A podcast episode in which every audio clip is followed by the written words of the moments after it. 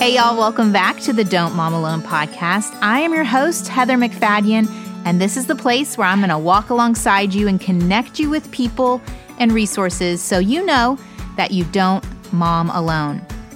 In this re-released episode, we are featuring a conversation I had in 2018 with Christine Caine. It is one that I think is going to be the boost of faith we need in these uncertain and unexpected times. To be a mother in this day and age, you need the wisdom of God, and it is easy to be fearful of the changing moral paradigms and the landscape in which we're raising children in. So I don't want Christian mothers to kind of just bow down to that fear and pull back because we don't know what to do. I want to give us strength and courage to go, you are the right woman for the job. He chooses the times that we're born in. So God knew.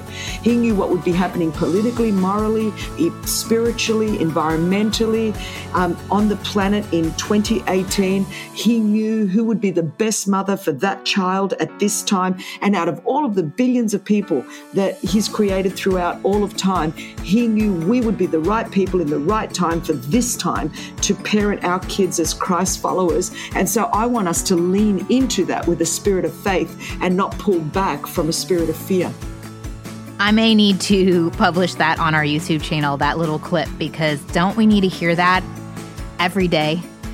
When fear tries to grip us to think so far into the future, when we forget who God is and we forget who He made us to be, and we can get caught up in our present circumstances. Our marriages are strained, our relationships with our kids are stressful, and our patience is being tried. And my hope is always to embolden your faith. And that's what I want this conversation to do. So I'm going to get right to it. After our conversation, I'm going to share some thoughts and pray over us, but be encouraged by Chris. Let's get right to it. Here we go. Hey, Christine, welcome to the God-Centered Mom podcast. Hey, Heather, I am so honored to be on this. Well, the mom listening doesn't, if she hasn't heard your name before, she doesn't know what's coming for her, because I think that after I recorded, I might re-listen to get that little boost of faith on the days when I need it. So thank you for being here and sharing the gifts that God's given you. Hey, it is so fantastic. I hope that everyone can handle my Aussie Greek accent. What's going to happen, though, is I'm going to start speaking with accent because I do that. Come on. I absorb the accents around me, and everyone's going to get annoyed. Like, Heather, you're not from Australia. Stop. It's obnoxious. But for the gal who hasn't heard of you, would you just take a second, introduce her to yourself and your family?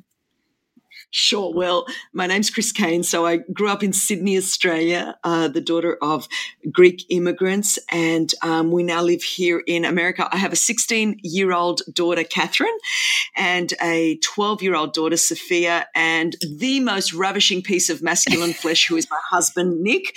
And in a couple of days, we've been married for 22 solid years. Congratulations. That's good. We celebrate all these things, and I've love how you talk about your husband. It models it for all of us to speak life over our husbands. So keep doing it. Keep doing it. So this newest book, Unexpected.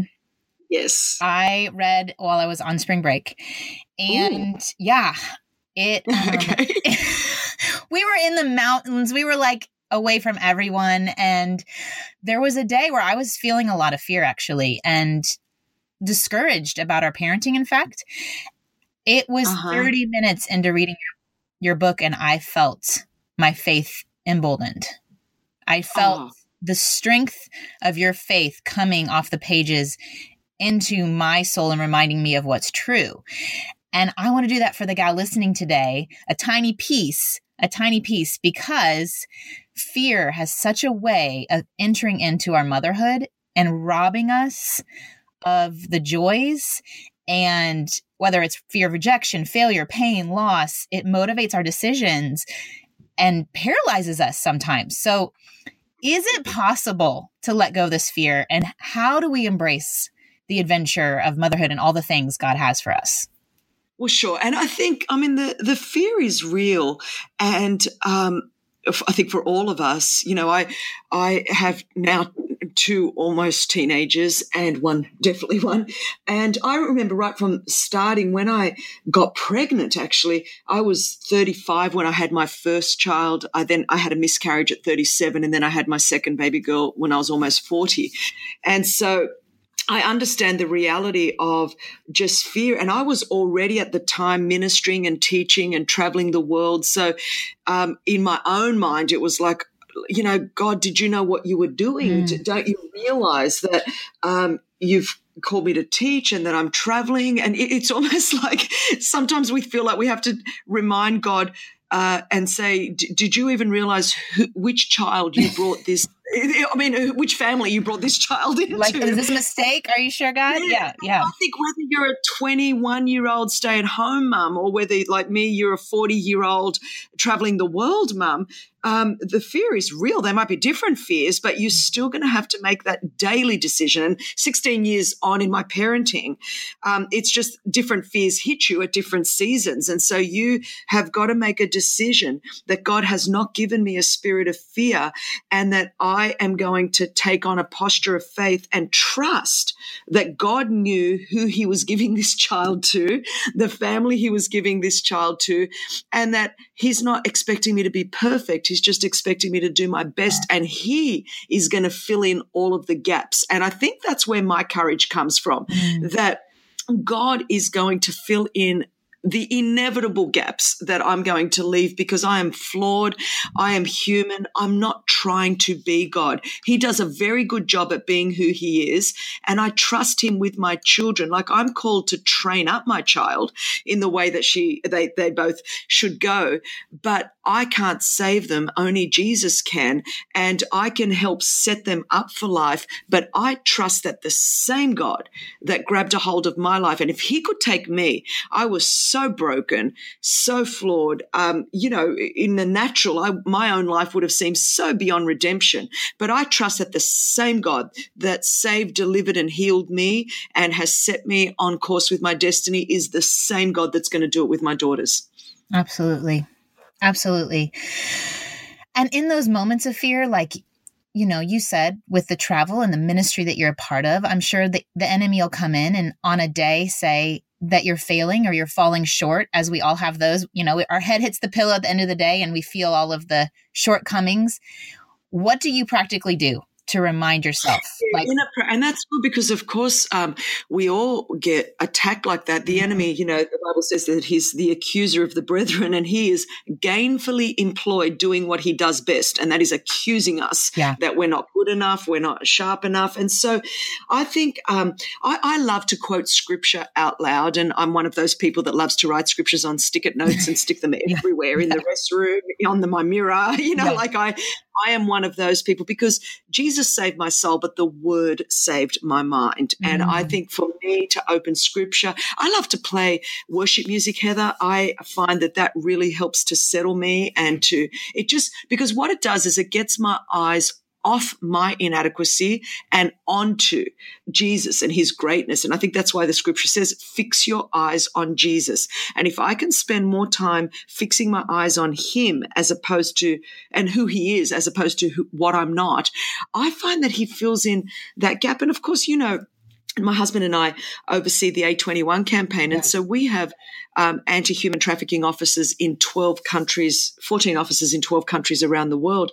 And so it would be easy for me to be overcome by fear because the things that I'm exposed to when it comes to children being trafficked and sold for sex or sold into forced labor, it can really make your mind run wild and, want to get into protective mode with your own children, because I am aware, like maybe few other people are, of truly the depraved nature of humanity and the evil that is out there and the potential danger that is out there.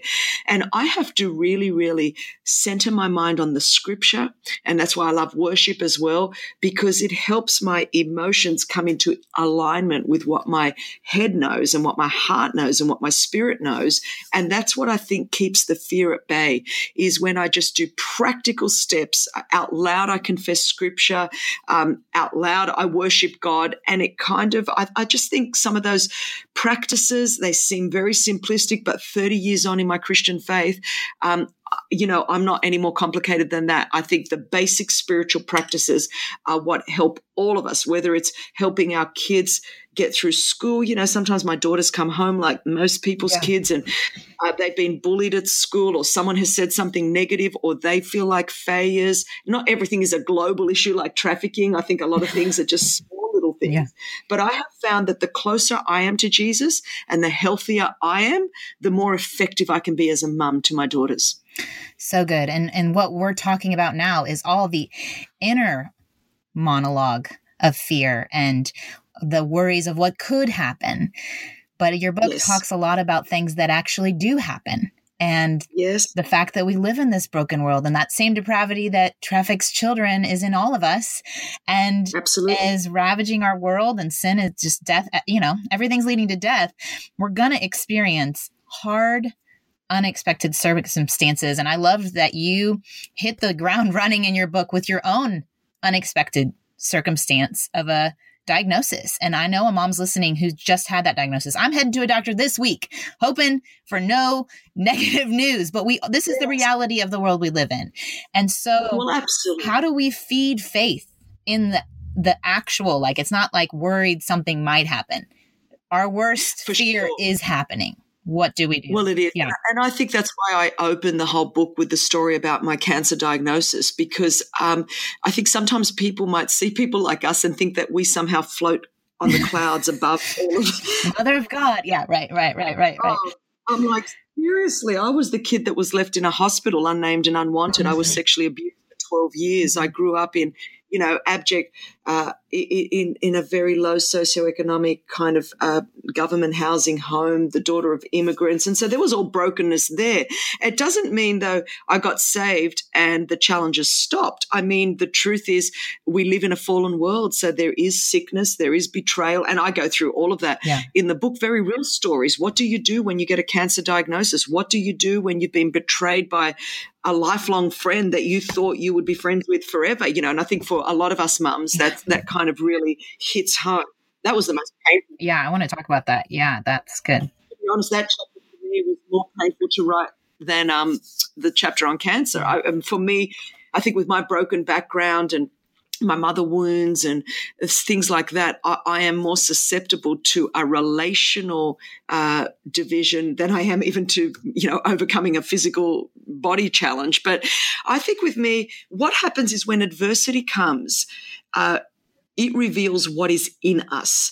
And I think so when I received that cancer diagnosis, I thank God for the years of having filled my mind and heart with the Word of God and with the truth of who God is. So I knew in that moment when the doctor said those words that none of us want to hear. You know, I had a mammogram 2 days ago, and you just kind of go, wow, okay, you don't know what's going to happen when you come out of it. Yeah. But though when I got the phone call that said, Chris, you have cancer, I mean, who is wanting to hear those words? You have cancer. Those three words, nobody wants to hear that. But in that moment, what was in me came out of me. I remember saying to the doctor, you know, well, Leslie, this is going to go one of three ways.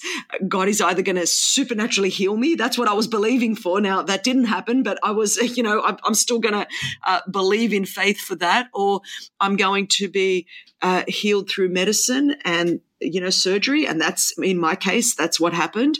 Or Jesus is going to take me home and I'm going to be healed on the other side of eternity. I found myself laughing, going, well, you know, I won't be sad because by the time I get there, I'll be like very, very happy. I said, people down here might be, but I won't be. But it just kind of struck home to me that I realized whichever way I'm going to slice it up, if I can just settle the fact that death is the ultimate statistic, 1 out of 1 will die. And I think sometimes as Christian, we kind of act like, oh, wow, we might die. I'm like, no, not you might. We will die. We are all, as far as I'm aware, most people are going to get to heaven through death. So if you can just settle the fact that even if I'm healed now and God willing, I'm going to live another 40 or 50 years. You know, I'm 52 this year. I'd love to see grandchildren. But the truth is, no one knows. The Bible says life is but a vapor. Nobody knows how long we're going to be here for, which means I want to make every day count. And I don't want to live every day with a fear of death, because that is inevitable. What I would prefer to, in a healthy way, fear more is that I don't actually live the life that God's called me to live. I think so many of us are so worried about dying that we never get around to living. And so I want to make sure that I live the God life that he's called me to live every day while he has given me breath. And I think that's what, in that moment, I thought, well, at least I really believe this stuff, because I knew what came out of my mouth. And then, like everybody, you know, at the time of the diagnosis, I think one of my daughters was 9, 8, almost 9. The other one was, 11, 12. And so you just have all the very natural feelings of going, okay, God, I'm pretty sure you want me to raise these kids. And, but I had to just settle some things. Like ultimately we don't know how it's going to land. And you have to work through what is that going to look like for my family. And I wanted to really assume a posture of faith, no matter which way it was going to end up. And I didn't want my daughters to fear the cancer word. I think there's a lot of fear around the word cancer, but I wanted to teach them that there is a name that is above every other name, including the name of cancer. And I said to my doctor at the time, I said, my battle here is not against cancer. My battle is against fear. I think we hear the C word and we instantly shrink back. And I think I just really had to renew my mind. And I call it, I had to go into a faith cocoon. I had 4 or 5 girlfriends, and I just made a decision that I was not going to talk about this in the way that it was going to defeat me. I was going to surround myself with faith-filled girlfriends that were going to pray with me, that were going to encourage me, that when I was feeling down or, going to go to have another biopsy or another scan, that these girls would be speaking faith, because I didn't want the fear of cancer to take over my family life. I wanted to be my kid's mum. I wanted to be Nick's wife. I still wanted to lead our ministry. Now, that wasn't denying the reality of what was going on. I just wasn't going to give what was going on more airplay than it deserved. All of that is such great advice. Each woman having that group of friends that speak life, not like the Job friends or like, what'd you do wrong? Absolutely. What'd you do wrong? Yeah. You must have just figured it out because you're getting punished. And to speak life over you and to remind you and to point you back when you do. I'm sure you had hard moments. I'm sure you needed to be. Oh, absolutely. Yes. Yeah. I mean, I think you're sitting in waiting rooms and, my father had died of cancer when I was 19. So the reality of what cancer can do to you is very real. I was not in any denial. Faith is not calling those things that are as though they are not. I think sometimes we think that, like, so faith is, I haven't got cancer. It's under the blood. I'm like, no, that's called lying. That's not called faith. Faith, though, is calling those things that are not, Hebrews says, as though they are. So what I was doing was calling forth my healing, which was not yet manifest, as though it was. So I wasn't denying the reality of what was going on. And I was seeing doctors. I was getting every treatment that was available to me. But I was also believing God. I knew ultimately my life was in God's hands, not the doctor's hands. And that's where I think the bottom line of rest comes from, going, okay, God, whichever way this lands, Psalm 119 says that you are good and that you do good. And I believe that you are sovereign and that whichever way this goes, you will work this out for my good and for your glory. And, to stay in that posture of faith, you have to just silence the voice of the accuser, and when it normally comes is when you're tired or at 2 or 3 in the morning, or just before you wake up. You've got to know when your vulnerable times are, and you've got to set up defense mechanisms. Mm-hmm. I had people that would text me, as soon as I got up, because it's my most vulnerable times were mostly when I was tired and your resistance is down. And sometimes you just need friends that are going to put you on the mat and carry you through the roof to Jesus when you can't do it yourself. I just saw the movie Paul last week, and everything you're saying and the whole theme of this book reminds me of the movie. Paul is imprisoned in Rome. He's about to be beheaded. Luke comes to be that friend, to embolden his faith. This man that we read all these letters, and of course, Paul, he's full of faith, right? But he can still be discouraged. And it shows the humanity of a man who's imprisoned in a Rome that's gone amok and burning Christians alive. And I'm seeing it. I can't stop thinking about it, because we've been put on this earth for a purpose. And I think of all that they went through, all that these early believers went through, and to hear, and it was James Faulkner, the actor, but to hear Paul say, to live is Christ, to die is gain. And he knew he was being beheaded. I mean, it meant so much more than just the ink on a paper. It was living and active and alive, and their lives were being poured out for a purpose. They saw the end game, and they held that faith in the midst of persecution we don't get. We don't understand. We don't understand it at all. And I know there are believers in this world that do, and maybe listening right now, they're like, I get that kind of persecution. In America right now, we don't get. And these things like cancer terrify us. And that's okay that they terrify us to the level that they do. But to hold on to that faith and to recognize that God is bigger and that he put you here for a purpose bigger than the comfort, convenience, control that we're seeking. That's what I love about your book. Like, yes, hard things happen. Yes, we will be scared, but we're choosing a God who has a big plan. And if he has something for you to fulfill, there's nothing to fear. Totally. And I think because ultimately this life is but a vapor. And I think when you go into every day, including our parenting, if we go into every day with an eternal perspective, then we will endure whatever temporal process comes our way. And I think Jesus never said we're not going to have trials. He said, when trials come, not if, but when. And I think sometimes as believers we forget that we have a grace within it. And I think part of our testimony to a lost and a broken world is the way that we go through. Sometimes we want to be delivered from, but Jesus says, my grace is sufficient for you through it.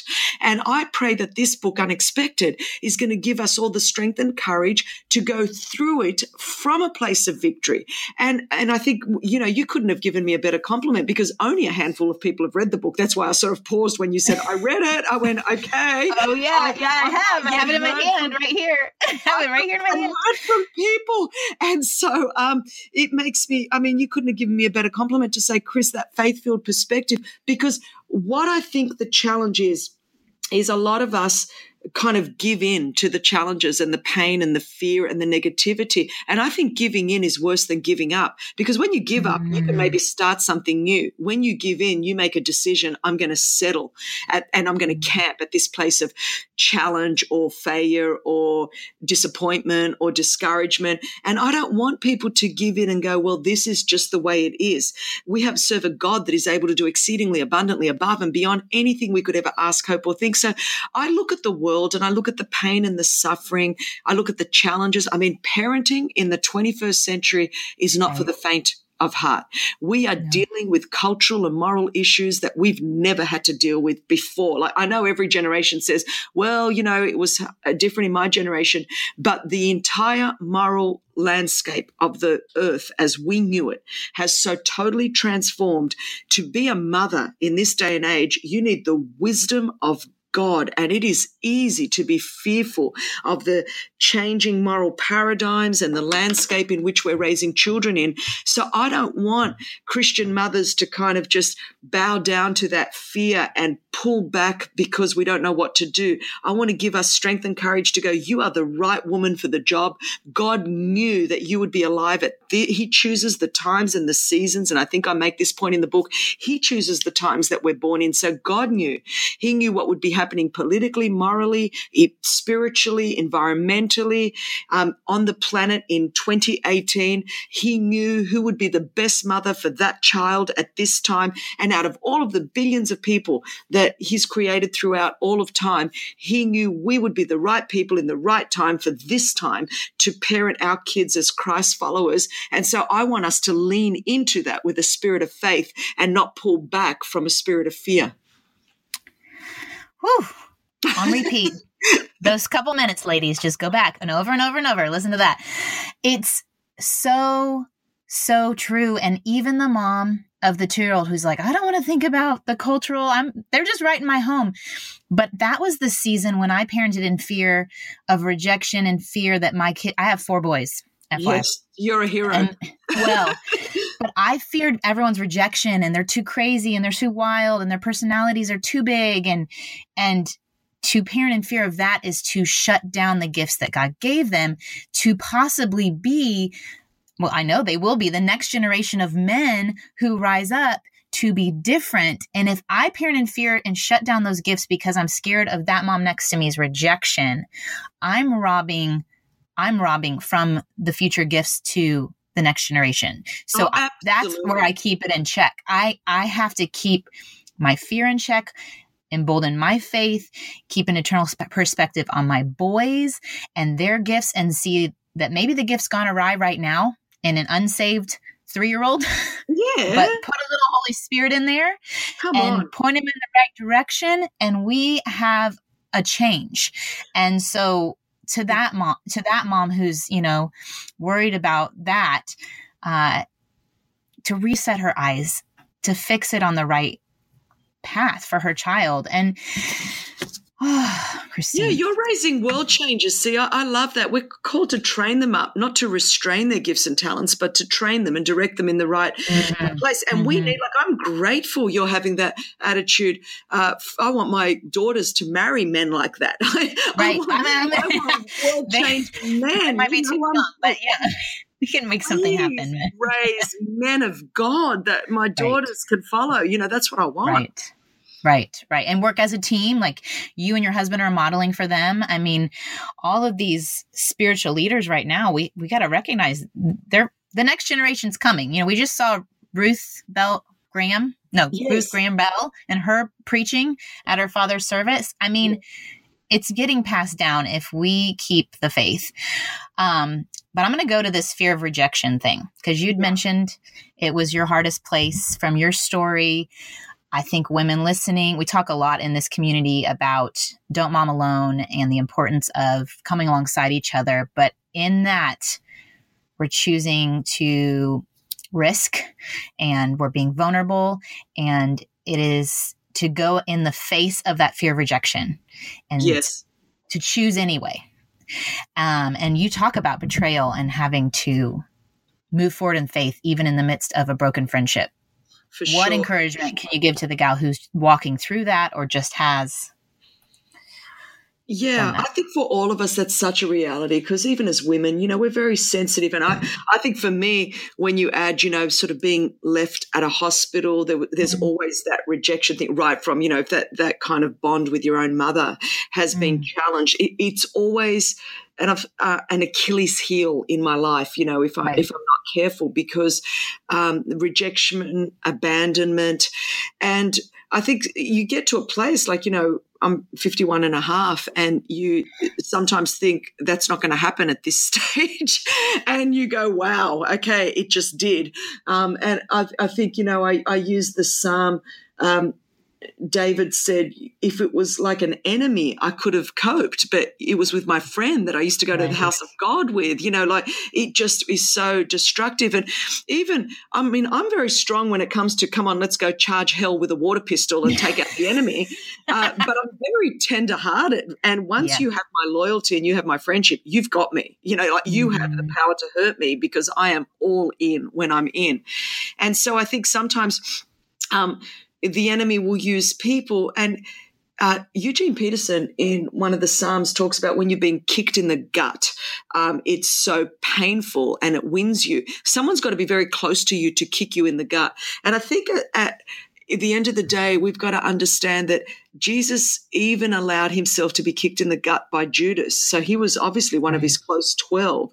And for me, the way I was able to work through that last year was to really reflect on that story of Jesus and Judas. And I thought, you know, somehow if even my Savior didn't shut down his heart, but he allowed, and he knew Judas was going to betray him, obviously at the Last Supper, when he said, you know, one of you is going to do this. It's like he was God, so he knew who, but he still served him the Last Supper. And I tend to think if Judas did not hang himself, if he did not kill himself, when Jesus said to the women at the tomb when he rose again, he said, you know, go and tell the disciples and Peter that, I've come back. I think if Judas was still alive, he would have said, and Peter and Judas. And I said to the Lord, it took me, I mean, it was deeply painful, Heather, I'm not going to lie. It was, you know, my mother passed away the year before last. I think this betrayal almost affected me, and it became right on the back of that. So, you know, the enemy will always use your vulnerable moments. And I think that betrayal kicked me in the gut even in a worse way. And I think they were just back-to-back things. And so I took it and I went and saw a counselor because I didn't really know how to process it. And I think it just helped me to have somebody for 6 months to really talk through it and then to really reflect on Jesus and Judas. And I said to the Lord, I really want to get through this. I don't want to be bitter. I don't want to shut down. I don't want to spend the next 30 or 40 years of my life not letting anyone else in close. And so what can I learn from this? Where was I perhaps wrong in this?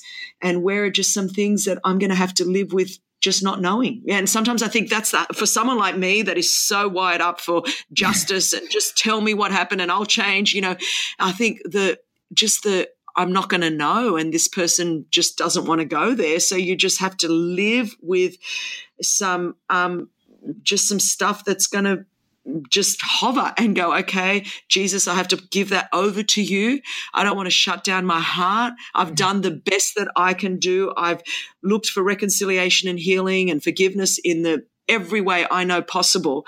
But unless God decides to do something sovereign, this is about as worked out as it's going to be this side of eternity for now, and I'm going to have to find a way to move forward. And I think the counselor really helped me to do that and to then go, I'm not going to shut down.